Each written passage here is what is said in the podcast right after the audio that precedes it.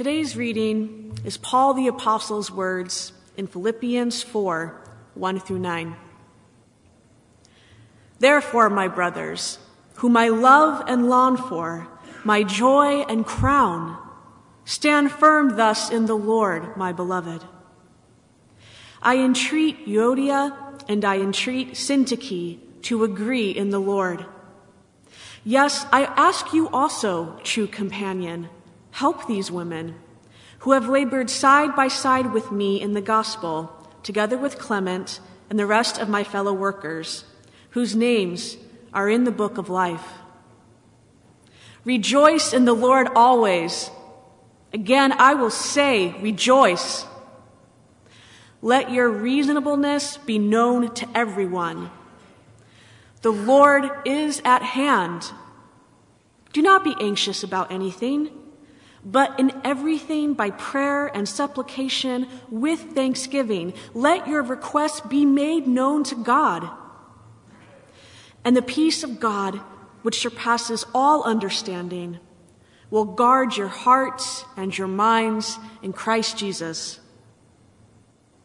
Finally, brothers, whatever is true, whatever is honorable, whatever is just, whatever is pure, whatever is lovely, whatever is commendable, if there is any excellence, if there is anything worthy of praise, think about these things.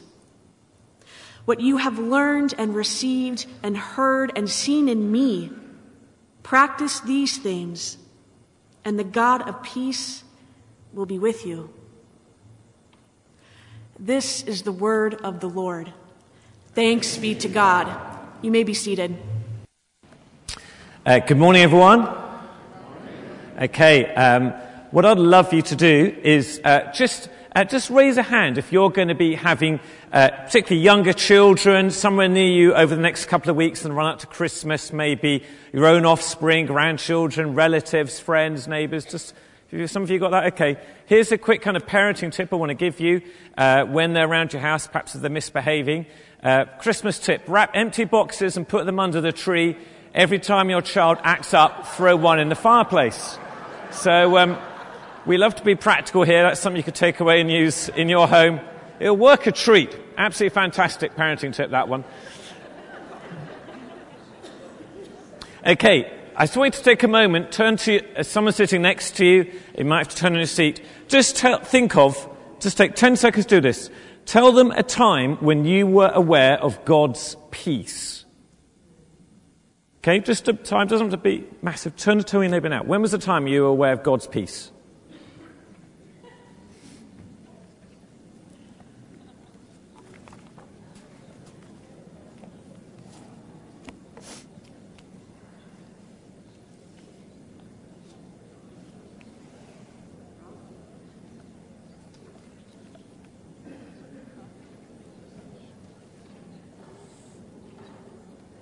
Here's a, a time that comes to my mind. Uh, being outside, it's maybe a summer's evening. You're well away from the city and uh, you're perhaps with some friends and you look up into the night sky and you're obviously well out of LA, so the sky's clear. You can see all the beauty of the stars, the Milky Way, and uh, the only sound is perhaps the cicadas going in the background. And uh, you're aware of the vastness of the universe and yet, in the vastness, you're also aware of God's love for you, that you are known you are loved and you have a place and you are cared for by your loving Heavenly Father. And I don't know about you, I've been in those moments where perhaps being outside at night and you look up and you gaze and you're aware of, of the God's presence, that God is near and you, you're filled with a sense of His peace. And uh, Philippians 4 uh, talks to us about the fact that God is near us, and one of the ways He marks His nearness to us is through his peace. And uh, th- this, biblically, this idea of God's peace is, is a sense of us when we step out of the striving and the busyness and the anxiety and the struggle, and we are, find ourselves in the loving embrace of our Father. That, that even though there's so much, perhaps chaos even going on around us, we can be aware that we are known and we are loved and we have his hands underneath us, supporting us. God's peace also is about how our relationship with him is made whole and right, and therefore our other relationships can be made whole and right as well. And the Bible tells us that God's um, peace in that sense is only possible through what Jesus has done for us on the cross. And um, fact, probably this is the most important thing I'm going to say this morning, so listen carefully. When Jesus died on the cross for us, all the junk that we've done in our lives, our guilt and our shame and our sin, our disease and our disease, all those things get put onto Jesus.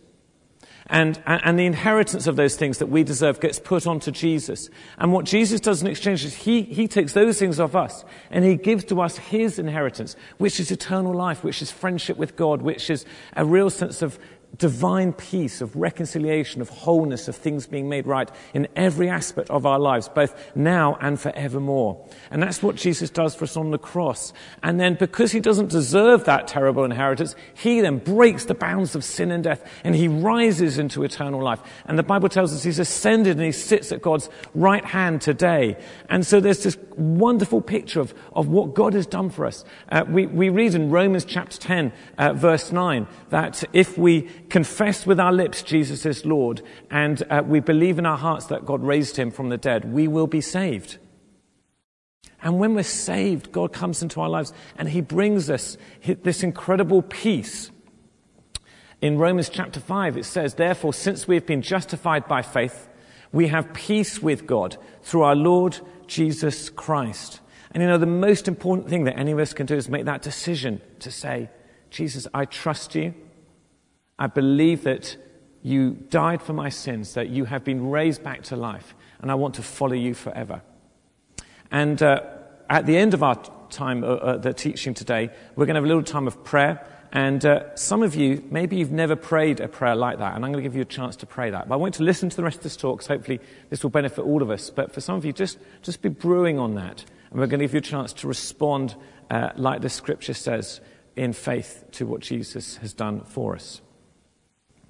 Uh, but this Christmas peace that uh, I want to talk about today uh, is it's not some new agey feel good thing. That's kind of what the kind of the pop culture tells us, paints it as. It's all just kind of feels nice because we've got all this stuff and all these things that we, we acquire over Christmas time, and somehow that's going to give us a sense of peace. The biblical picture is actually the complete opposite, and it tells us that Jesus is this, the birth of Jesus is this gateway into a wonderful relationship with God our Father. And really, what we're being challenged to do is this.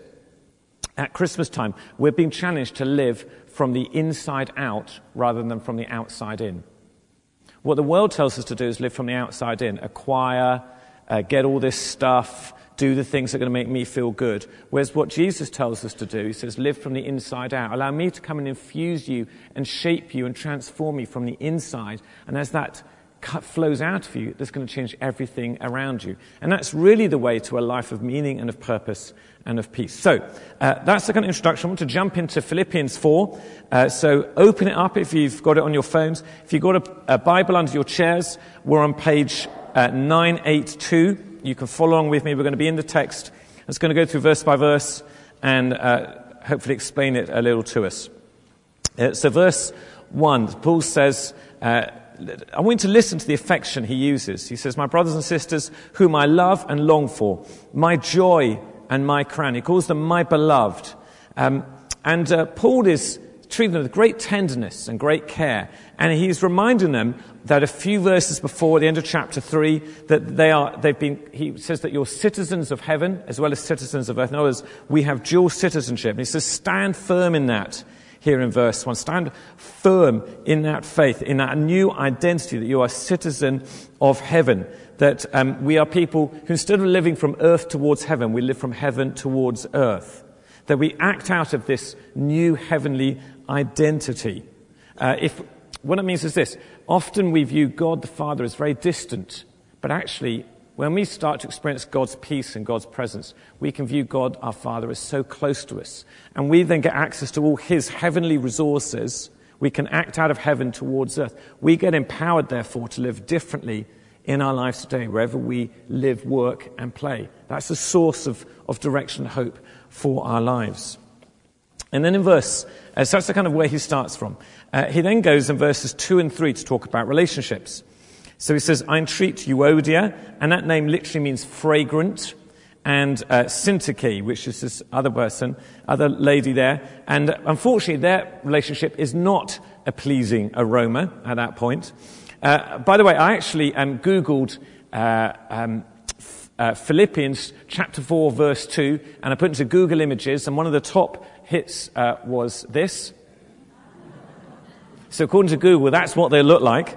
Um, but it was actually quite an unfair characterization because these are not fringe loonies in Paul's camp. These are, these are people who, he says, they've labored side by side with me in the gospel. Literally, they've shared my struggle in the cause of the gospel. These are female leaders who are very mature, they are deeply productive, they are seen as peers of the men in Paul's company, and yet there's been this falling out between them. And he says, uh, he urges them, I want you to agree in the Lord. In other words, get along, live in harmony. Uh, be of the same mind, cherish the same views. And uh, Paul, interestingly, doesn't comment on whose fault it is, why they've fallen out like this. And he doesn't even call it sin, which I think the implication of that is we mustn't be afraid of conflict. It, it does happen. But instead, his focus is on our responsibility to sort it out with the help of others. So note this we're not given the option anywhere in the Bible when we have a difficulty relationally just to shrug our shoulders and walk away. We don't get to say, it's too hard. We don't get to say, it's not my fault. We don't get to say, they hurt my feelings, and then just give up. We're to, we're to sort it out because we're called to continue to work together for the gospel. In the New Testament, there are over 80 uh, what they called one another commands. So love one another, bear with one another, encourage one another. And um, if you look at those, if you list them out, about 33% are about unity, another 33% are about love, another 15% are about humility. Do you see the theme? And then of the rest, mostly the rest seem to be about kissing and things like that. Um, just not sloppy wet ones, obviously. But, um, but uh, the issue is this. Uh, it's, the issue is not do relationships amongst even mature believers get put under stress? Because the Bible assumes that's going to happen. That does happen. That's part of being, being human. The issue is instead, how are you going to deal with it when that happens? And if we want peace with God, we can't ignore where there is loss of peace in our relationships. So, with that out of the way, Paul now turns his focus onto the big issue, which is how do I experience peace with God? And in verses 4 and 5, he talks about joyful thanksgiving. He says that because God is near, we should rejoice, regardless of our circumstances. He says, rejoice in the Lord. And in fact, that calling to, to joyfulness occurs 16 times just in this short little book of the Bible. Now, at this point, I should do the good preacher thing and, and talk about the difference between joy and happiness. Uh, so, one uh, good famous story is Elvis Presley, six weeks before he died, a reporter said to him, Elvis, when you started uh, playing music, you said you wanted to be rich, famous, and happy. Are you happy? And Elvis said, I'm as lonely as hell. And of course, that reminds us that the circumstances of, of wealth and of acclaim and, uh, uh, won't make us joyful. But by contrast, Paul is writing from a Roman dungeon, and yet he's, he's overflowing with joy. And we think, how is this possible? I look at that, how is that possible? It's the very opposite of the American dream Paul's calling us to here. And, and, the principle is this joy does not just happen to us, joy is a choice. We have to choose joy and keep on choosing it every day. Uh, Nehemiah says, the joy of the Lord is your strength. Nehemiah 8.10. In other words, it's a form of warfare. And that's why the enemy keeps trying to steal our joy, because when, when Satan steals your joy, steals my joy, that removes our strength and our vitality. And so the secret is just in this little phrase. It says, rejoice in the Lord. It's in the Lord. The, the way we can have joy, even when we face financial pressures, relational disharmony, sickness, horrible things in our lives. The way we can overcome those and have joy still is we recognize it's in the Lord, it's in our relationship with Jesus that we can choose to have joy. And, and, and we have to realize that when God gives us a command, He's not giving it to us to frustrate us. He's giving it to us because it's realistic. And so that's where this principle of thanksgiving comes in as well. Uh, because uh, we have to choose uh, to, to live a lifestyle of thanksgiving, because that is a pathway into joyfulness. Our temptation can be to withdraw from God when life is tough, when difficult things go on. But actually, we need to seize these moments as times to press into God. And let me put it like this.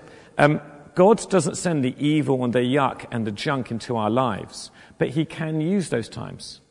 Uh, God will perhaps allow us to go through seasons when we feel like we're, we're in the wilderness. But the reason He does that is because those are opportunities, those are times when we can meet with Him in ways that otherwise we could not possibly meet with Him. Uh, let me put it like this The wilderness is the place where the Holy Spirit builds strength and character in us as we fight the battle. Let me ask you a question. Just raise a hand. Uh, who here would like to see more spiritual victory in their life? Okay, my hand's going up. All right, here's the understanding though. You don't get the victory without the battle. You can't have a victory without a battle. And um, uh, the, the, Bible is very clear on this. And interestingly, it, it's clear on this in some of the places, places that we think are most pastoral. So, for instance, Psalm 23, the Lord is my shepherd. Verse 5 of that says, You prepare, talking to God, you prepare a table. And in the Bible, uh, whenever a table is talked about uh, of sharing food, it's a picture of intimacy and closeness. So, talking to God, you prepare a table before me in the presence of my enemies. Very interesting. In other words, what David's saying is that uh, we, in the middle of the battle, what the enemy wants us to do is to focus on the enemy and focus on the problem and focus on how difficult this situation is. But what God says is, in the middle of the battle, you can choose to focus on me. And actually, you you have the possibility of such a richness of encounter with me that you could never get otherwise. You can share a table with me. And so the way we allow Thanksgiving to be part of this is we recognize that Thanksgiving is a gateway into God's presence. You know, if, if, if, we're having a rubbish day, a really bad day, you know, we can choose to stop in that moment and find at least one thing to be thankful for.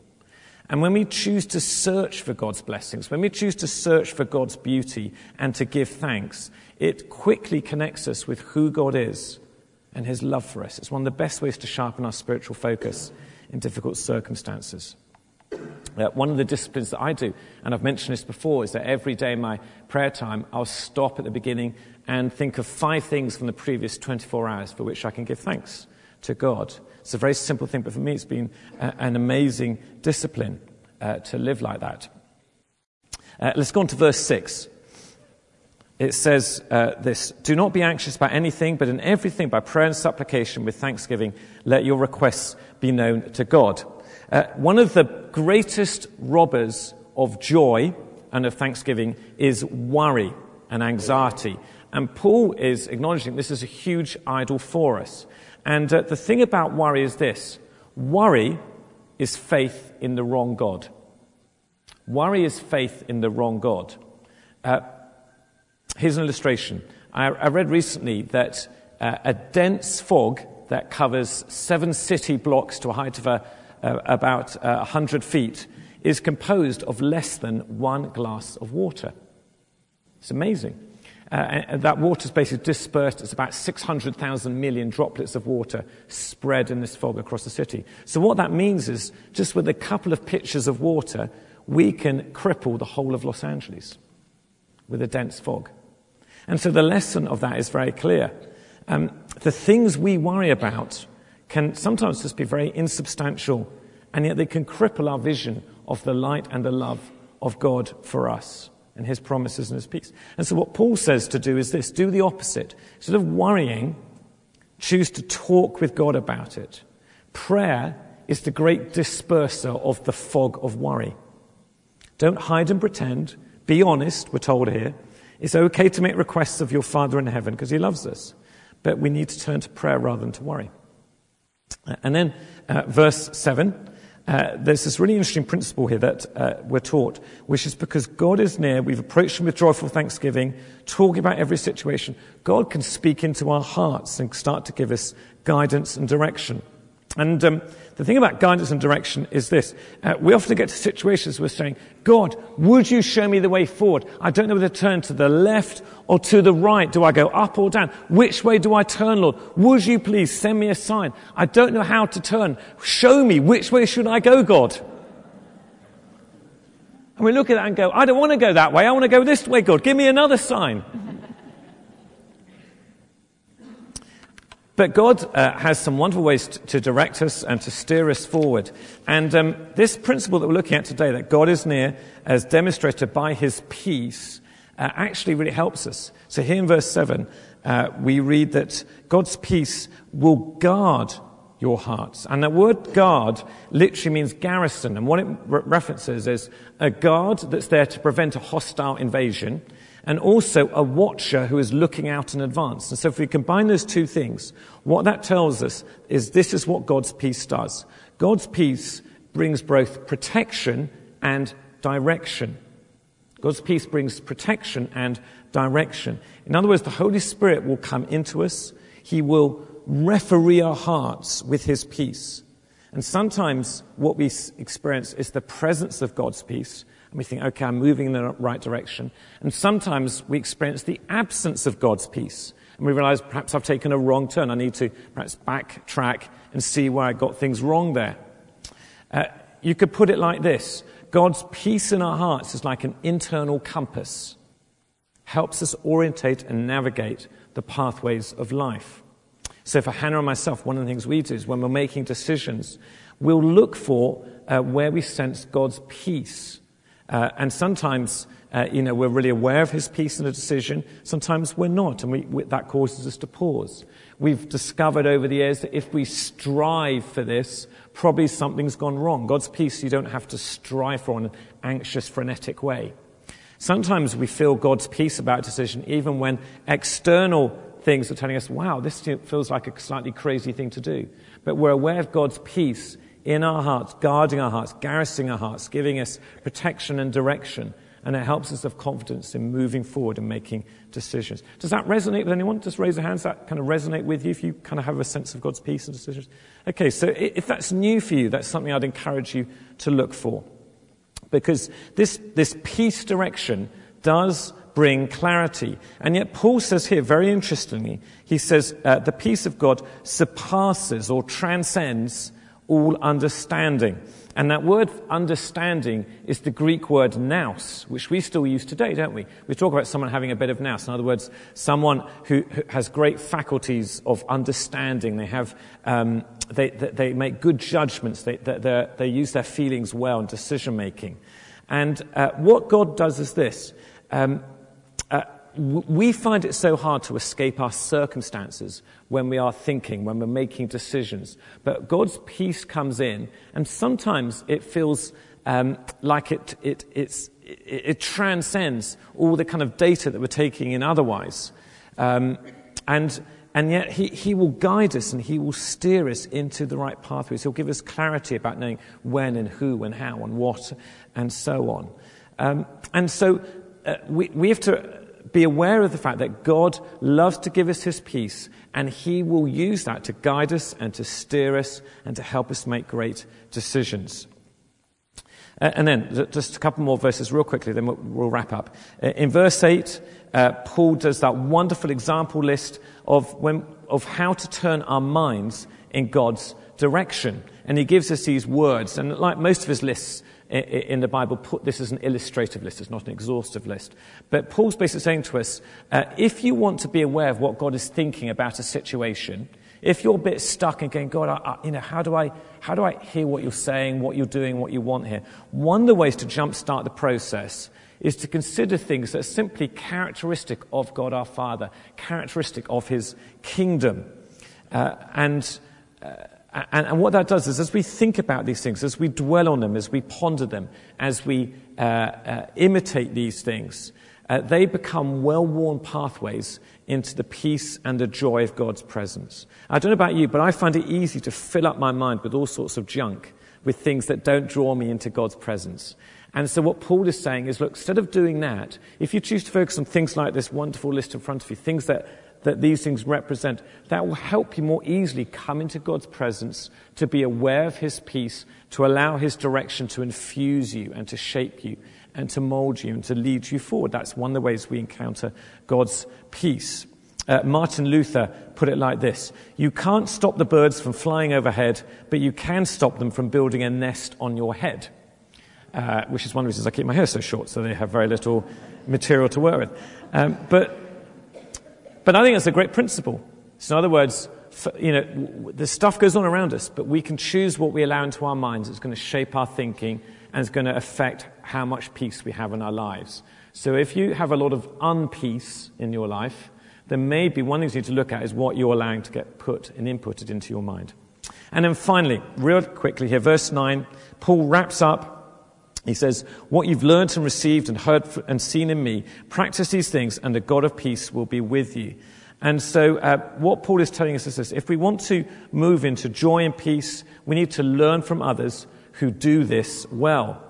Uh, for the Philippian church, Paul was an example worth following. He's writing from jail in Rome. He's overflowing with peace and joy. So we, they were called to follow Paul's example. And so the question for us today is who can you imitate? Who do you know who does a great job of carrying the peace of God in difficult circumstances? Uh, who do you know, uh, and what do they do that you can imitate? What are some of their practices? What are some of the steps? What do you see in them? What characterizes that, that man or woman uh, that, that you want to learn from, you want to be like? And Paul says, practice these things, like the ballet dancers here practicing the moves. You have to practice these things, and we have to practice them repeatedly and repeatedly and repeatedly. You can't just get peace from God through kind of a, a drive-by, just, just sweeping through. It's something which, which takes time to encounter and to draw close to.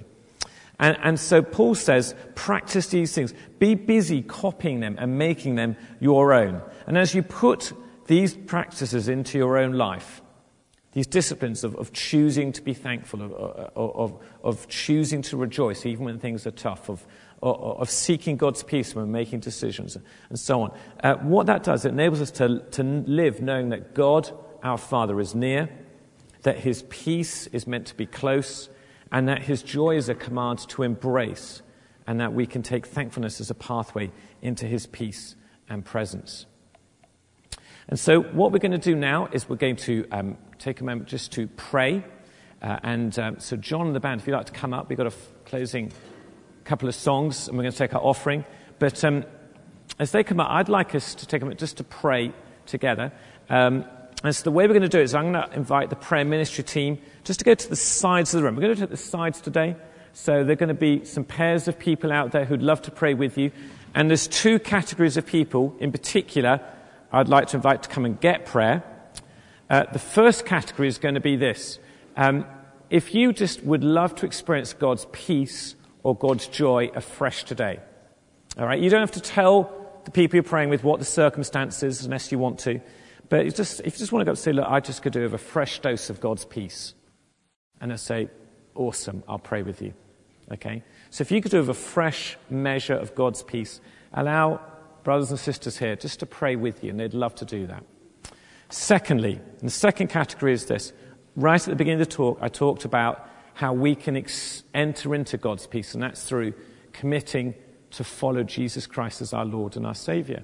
And I said then I'd give you a chance to pray for that. So again, if you would like to say, yes, I want to commit my heart to following Jesus. I want to know that I've trusted Jesus as my Savior, that uh, He takes from me all the junk that's been in my life, and I receive from Him all the wonderful inheritance that He has. And that's the pathway to experiencing God's peace. If you are in that place, again, I'd like to invite you to go out to one of our pairs of people and just say, hey, I want to I want to say yes to Jesus today. And they would love to just to pray very gently with you and lead you into doing that. And for the rest of us, we're going to stand and we're going to worship and, and do that. But as, as we stand now, if you would like that prayer, just head across the sides of the room and there's going to be folks there to pray with you. So let's stand and John, you're going to lead us.